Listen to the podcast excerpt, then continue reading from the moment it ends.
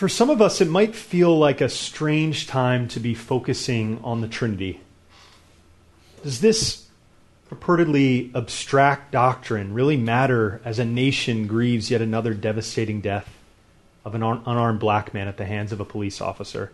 How does perichoresis, a theological term used to describe the relationship between the persons of the Trinity, this mutual indwelling, how does perichoresis speak to national and now international unrests and protests?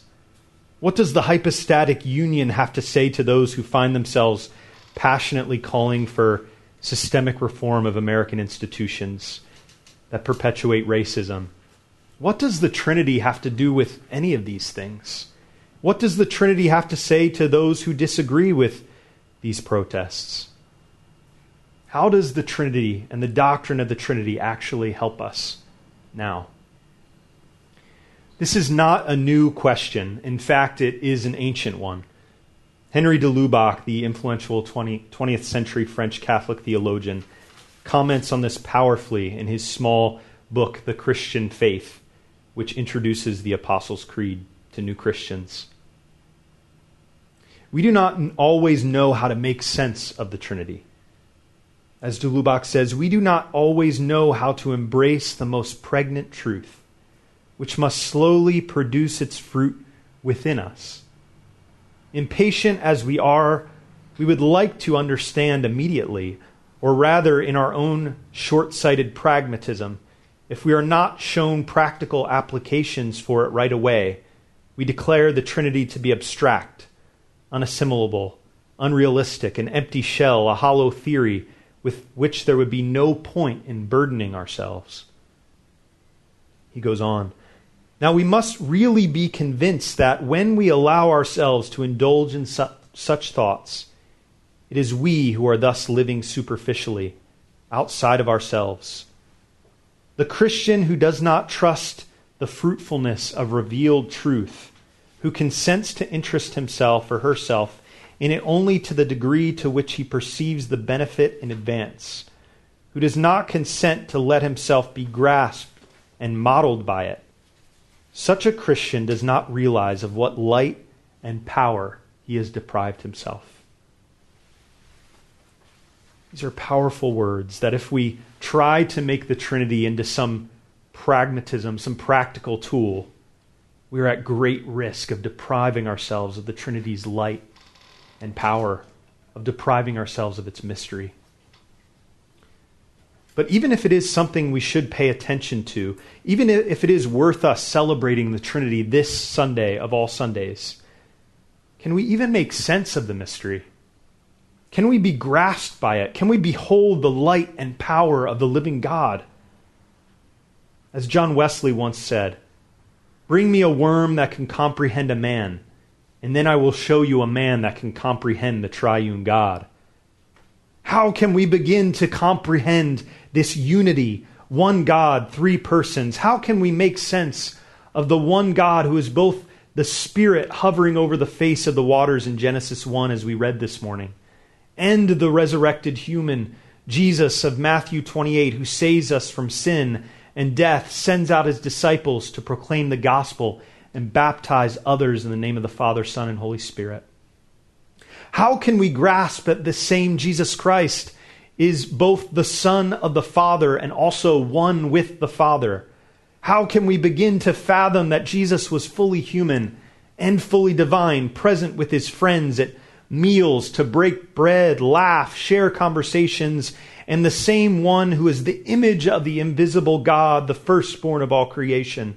the one in whom all things in heaven and on earth were created, things visible and invisible, whether thrones or dominions or rulers or powers, all things have been created through him and for him. He himself is before all things, and in him all things hold together. We may never fully understand, but the little that we can grasp of our God's deep love for us, the more we are drawn to worship the triune God as we prayed in our collect this morning, you, O God, have given to us your servant's grace to acknowledge the glory of the eternal Trinity and in the power of your divine majesty to worship the unity. Keep us steadfast in this faith, O Lord. Keep us steadfast in this worship, and bring us at last to see you in your one and eternal glory.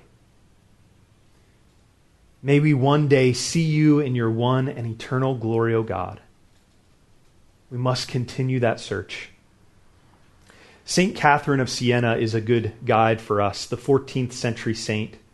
Her sainthood is recognized by Anglicans and Catholics alike, and other Christians. She was the first woman to be made a doctor of the church by, uh, by the Roman Catholics in the 1970s. Doctors are theologians, Christian thinkers of greatest importance for the life of the church. There's only been 36 doctors in two millennia. And one of the reasons she has been named a doctor of the church is the way that she seeks to understand the triune God and articulate this understanding perhaps as well as anyone. Eternal God, she says, eternal Trinity. You are a mystery as deep as the sea. The more I search, the more I find. The more I find, the more I search for you but I can never be satisfied. What I receive will ever leave me desiring more.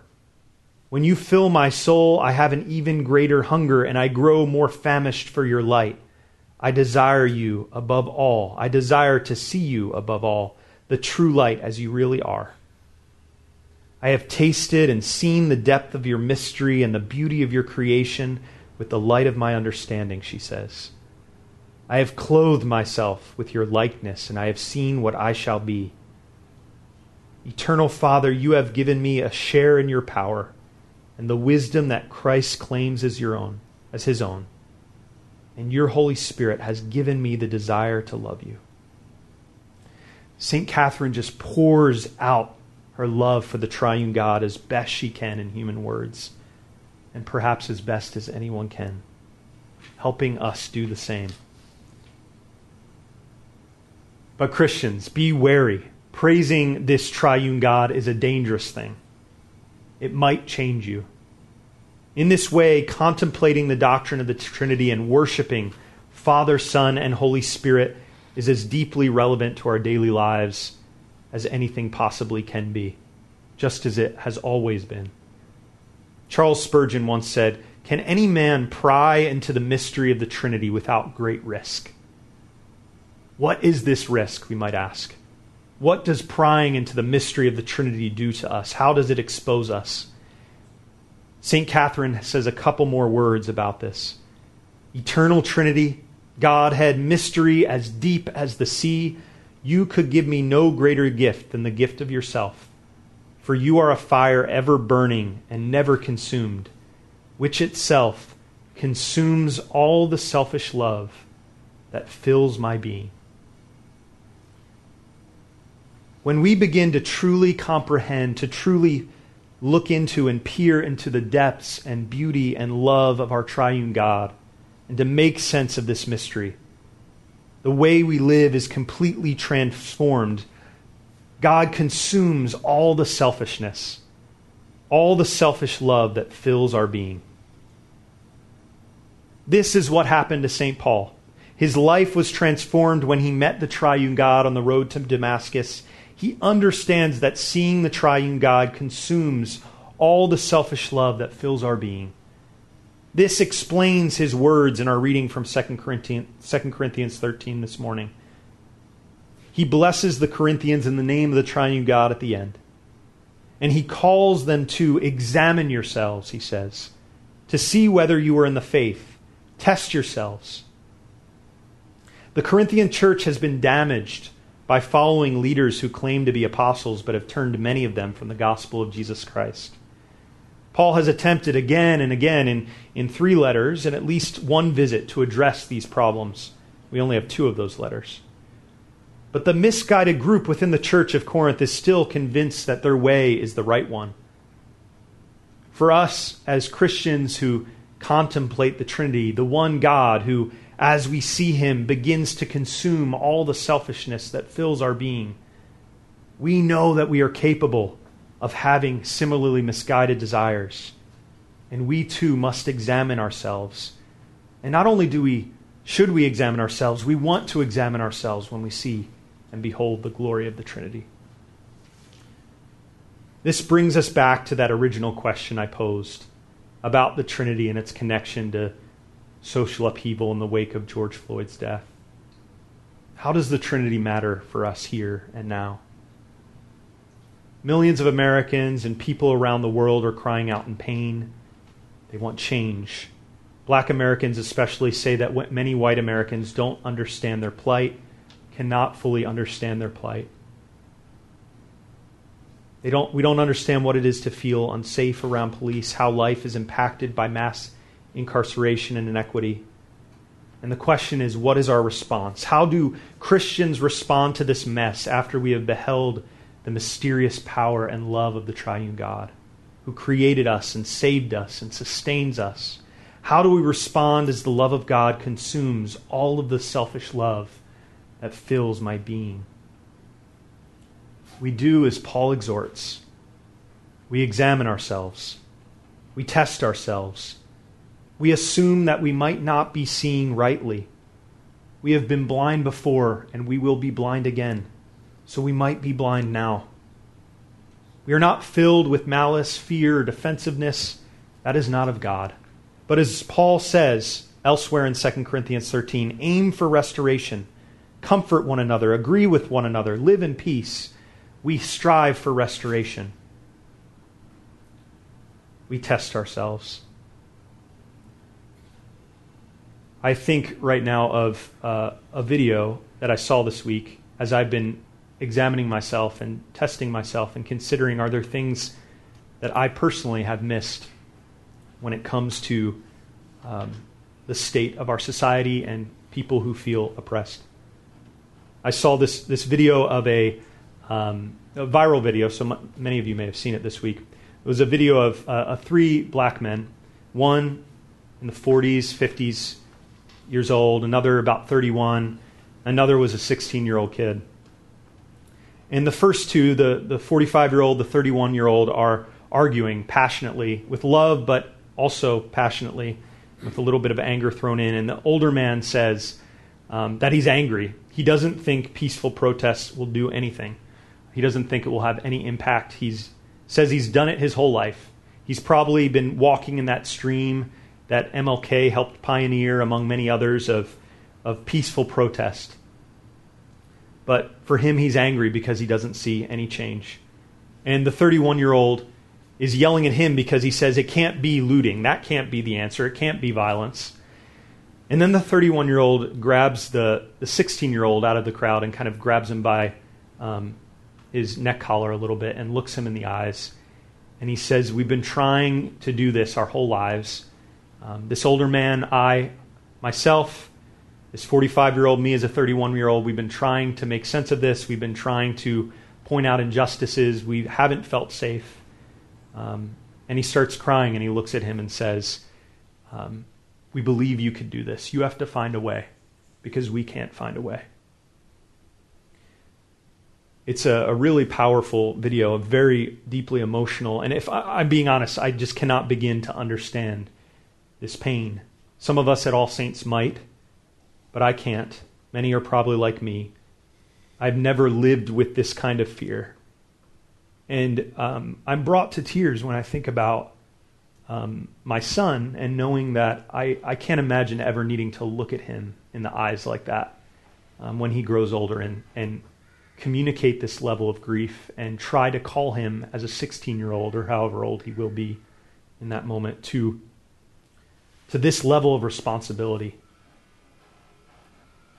I, I don't have a solution to these problems and I don't fully understand them or comprehend them. And like many of you, I'm also caught up in conflicting feelings. At times I might feel attacked. I know some of you might feel attacked when issues of white supremacy are brought up. But there may be a real significant problem here. And Paul calls us to examine ourselves. What is going on? This reminds me, too, of my three year anniversary as a deacon, which passed a few weeks ago. And on that three, on that, the anniversary of my ordination, both as a priest and deacon, I returned to the ordinal, to the text that was read during the liturgy um, of my ordination when the bishop, especially the exhortation, when the bishop looks at a new uh, priest, a new deacon, and charges that person, that man or woman, with uh, certain words share in the humility of Christ, read the gospel, proclaim Christ, instruct young and old in the catechism, preach, baptize, assist in public worship, administer the sacrament, and at the very end, it is the deacon's office to encourage and equip the household of God to care for the stranger, to embrace the poor and helpless, and to seek them out so that they may be relieved. There is an active pursuit of problems, active pursuit of those who are suffering. It doesn't matter what we may think of this problem, it doesn't matter if we might agree with it or not. As Christians, as people who have encountered the triune God, who this God has begun to purge selfishness from our lives, begun to do that slowly, but also has drawn us more into the mystery of Himself. We cannot help but actively seek out and try to understand these problems and to love those who are poor, those who are hurting. In this process, I think we might be surprised. I think we might realize that we have a lot to learn from these people. I did this a little bit this week, and something like Black Lives Matter slogans that I see all over the place, trying to understand more. I came across this, uh, this sign that was written by a young girl um, that was all over the internet, this image that said, you know, this is a young black girl. She says, We said Black Lives Matter. We never said only Black Lives Matter. We know all lives matter. Of course, white lives matter, she's suggesting. Of course, blue lives matter. Of course, the police matter. But we just need your help because black lives matter, for black lives are in danger. I think trying to search and understand has helped me have deeper compassion. And I don't fully understand, but I do know as a Christian that I need to seek. I need to seek understanding and I need to love my neighbor. Remember that Jesus calls us to this kind of self examination, as Paul says, for building up, not for tearing down. It is not out of fear or anxiety or destroying us, it is for building us up. Also, remember, finally, brothers and sisters, rejoice, as Paul says. Aim for restoration. Comfort one another. Agree with one another. Live in peace, and the God of love and peace will be with you. Greet one another with a holy kiss. All the saints greet you. Those who behold the triune God, who worship him, we aim for restoration. And this is the astounding thing about saints like St. Catherine. Her writing about the Trinity is stunning in its adoration and love and theological integrity as she just pours out these words of love towards God. But Catherine did not just remain in her cloister, she did not just remain in the sanctuary worshiping on Sunday. More hours of her life were dedicated to worshiping the triune God than any of us. But she was also living the life of a deacon seeking out those who were poor and oppressed by social, societal injustice, injustices.